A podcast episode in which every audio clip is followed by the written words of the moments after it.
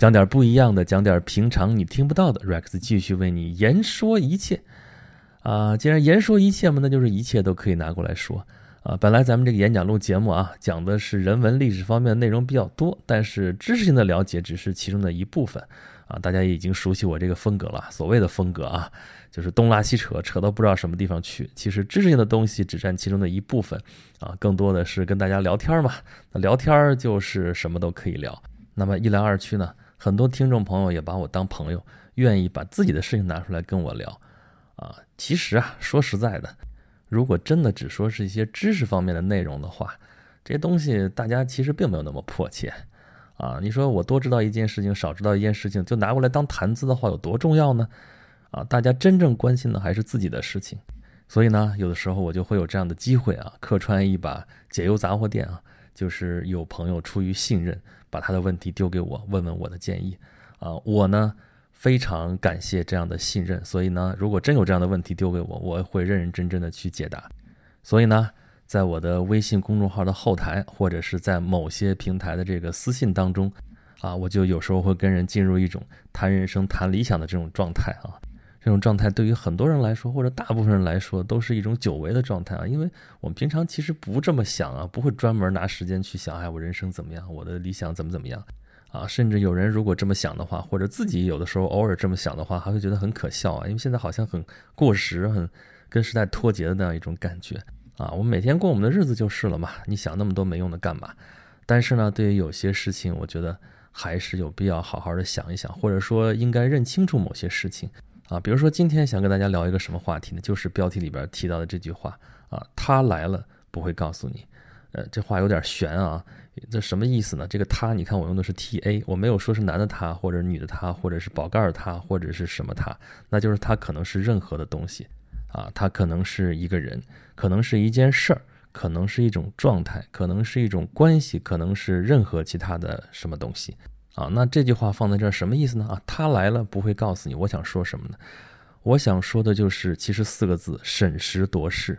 审时度势啊，是一种非常有用的能力，但是呢，却往往很难做到。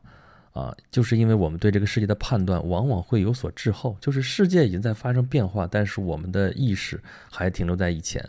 我们为什么老停留在以前呢？一般来说是两方面的原因，一方面是我们会依赖自己的惯性。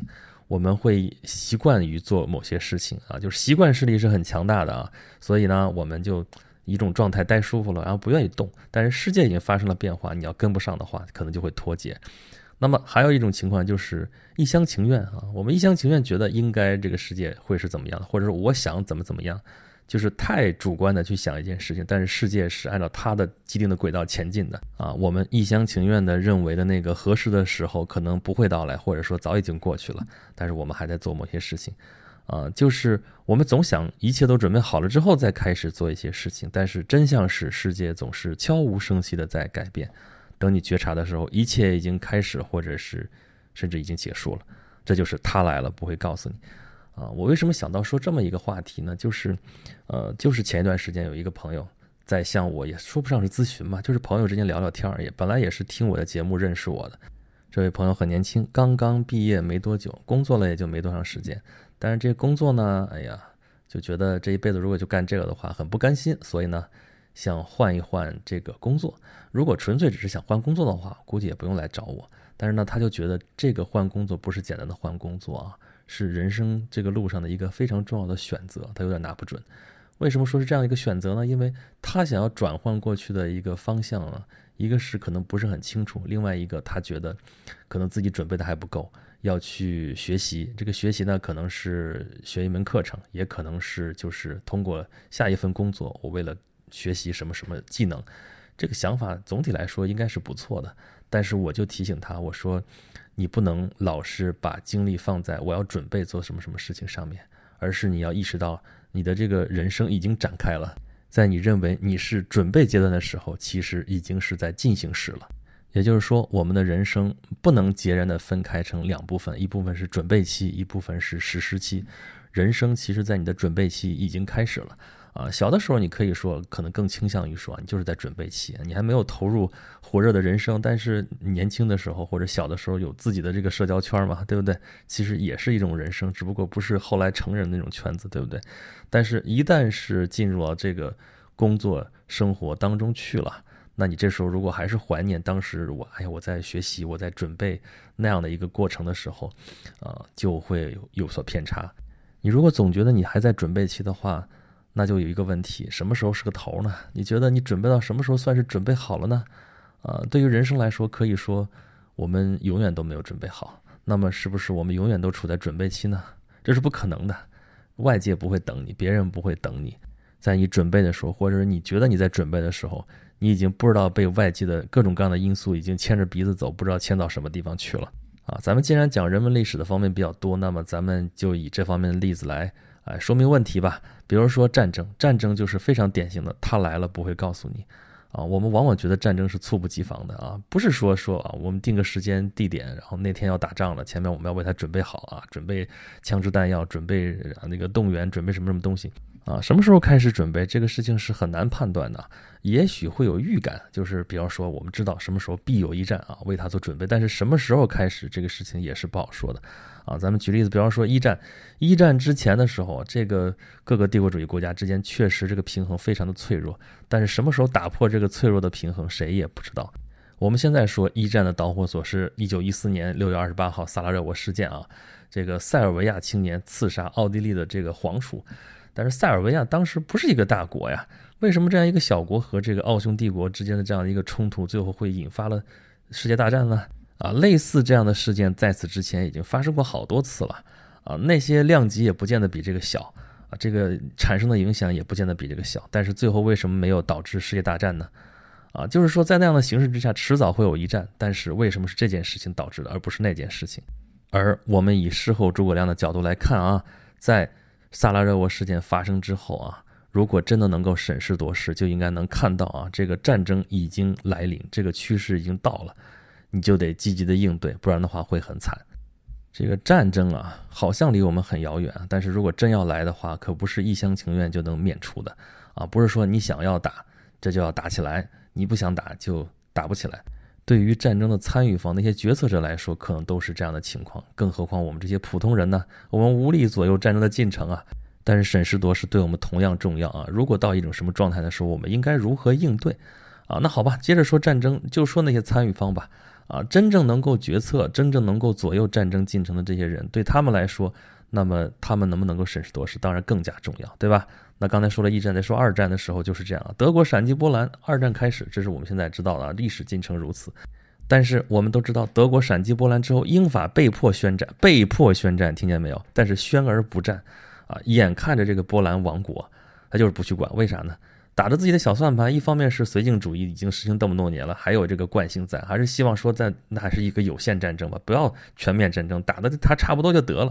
另外一个就是想祸水东引嘛，接着往东打，打过波兰，接着打苏联去，你们俩最好你们互相掐，就没有什么事，我们坐收渔翁之利，想的挺好，这就叫一厢情愿啊，最后就造成了法国亡国，然后敦刻尔克大撤退啊，敦刻尔克啊，说到这儿啊，这个诺兰的那个大片啊，敦刻尔克。啊，国外已经上映了啊，国内上映的时候一定要去看一看啊。就是，啊，看评论不是说他对这个战争的诠释跟以前不一样吗？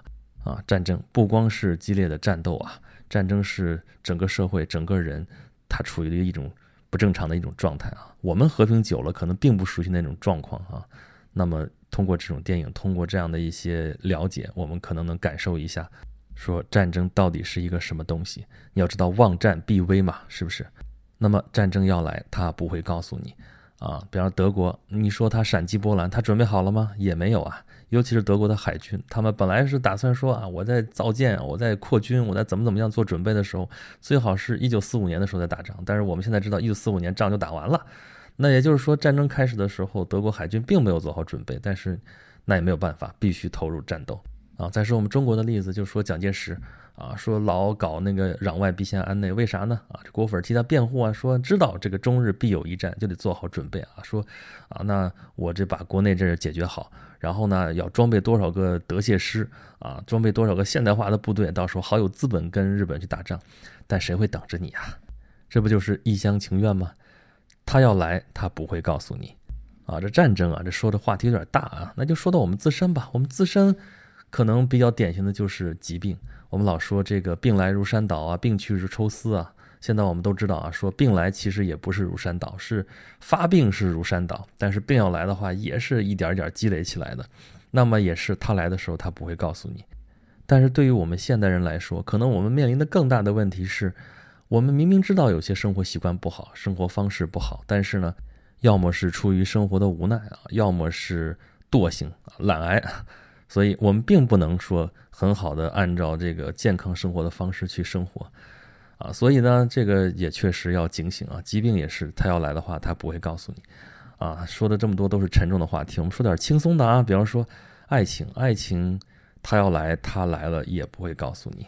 啊，最近打开某 A P P 的时候，赫然就会出现一个画面啊，里边一句这个文案啊，这么写的：说所有的表白都是白表。这听上去有点道理啊。那确实是很多表白这个成功率并不高啊，但是也不是所有的表白都是白表啊。那成功率高的表白是什么样的呢？啊，我的分析是，成功率高的表白都是追认型的。啥意思呢？就是本来是有一定的基础的，你也喜欢，我也喜欢，但是就没挑破啊。然后一方勇敢的迈出这一步啊，把这层窗户纸挑破了，然后就大家就可以幸福的在一起了哈，感觉是这样。其实好像这样才算自然啊，尤其是在学校的时候，很多这个年轻人不明白嘛，就是说，哎呀，我要喜欢他，我要勇敢的去表白，然后表白了之后碰壁了，碰壁了，然后就万念俱灰，怎么怎么样。但是我那时候就跟一些比较年轻的朋友，我就说说你这事儿不对啊，你怎么表白？你就跟人说说我喜欢你，做我女朋友吧，你做我男朋友吧。这话太笨了，你这种问题问出来就输了不知道多少分了。这话问出来其实就是把主动权交给对方了，这明摆着说自己不自信嘛。哎呀，我喜欢你，但是呢，我不知道你什么想法，然后你做我女朋友吧，行不行？有什么行不行的？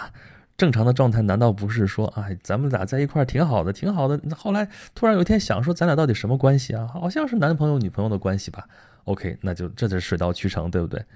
那么爱情，它来的时候不会告诉你，它走的时候可能也不会告诉你啊。可能会有一个时刻，你会意识到说啊，好像这已经他不爱我了，或者我已经不爱他了。但是肯定是在这个时刻之前，你们两个人就已经发生了什么状况了，这个关系就已经开始破碎了。所以他走的时候可能也不会告诉你。这就是情生情尽，缘起缘灭啊，就是这么的难以捉摸。那怎么能稍微好一点呢？总得吃一堑长一智吧，那就是。清醒一些吧，就是他来的时候，你能够意识到，哦，他来了，好好经营，好好相处。而如果他走的时候，你要知道，哦，他走了，那该做什么处理，做什么处理，可能这样也并不容易。但是我们所谓的成长，不就是长了一些这样的经验和教训吗？啊，那么说到爱情，这是人生的一部分啊。这人生啊，咱们开头已经说了啊，那朋友问的就是关于人生，关于自己工作啊，这个后面人生规划的问题。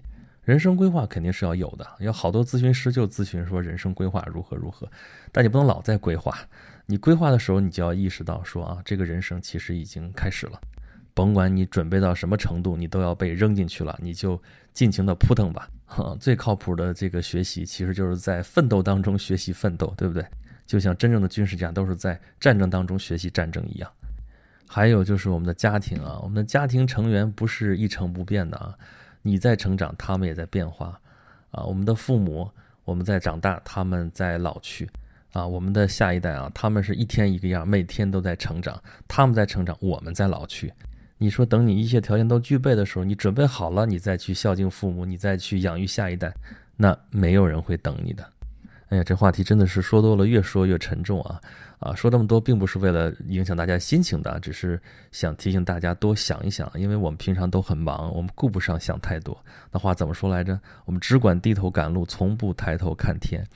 啊，我这演讲录里边不是有一个演讲星语的这样一个系列嘛，讲星星那些事儿。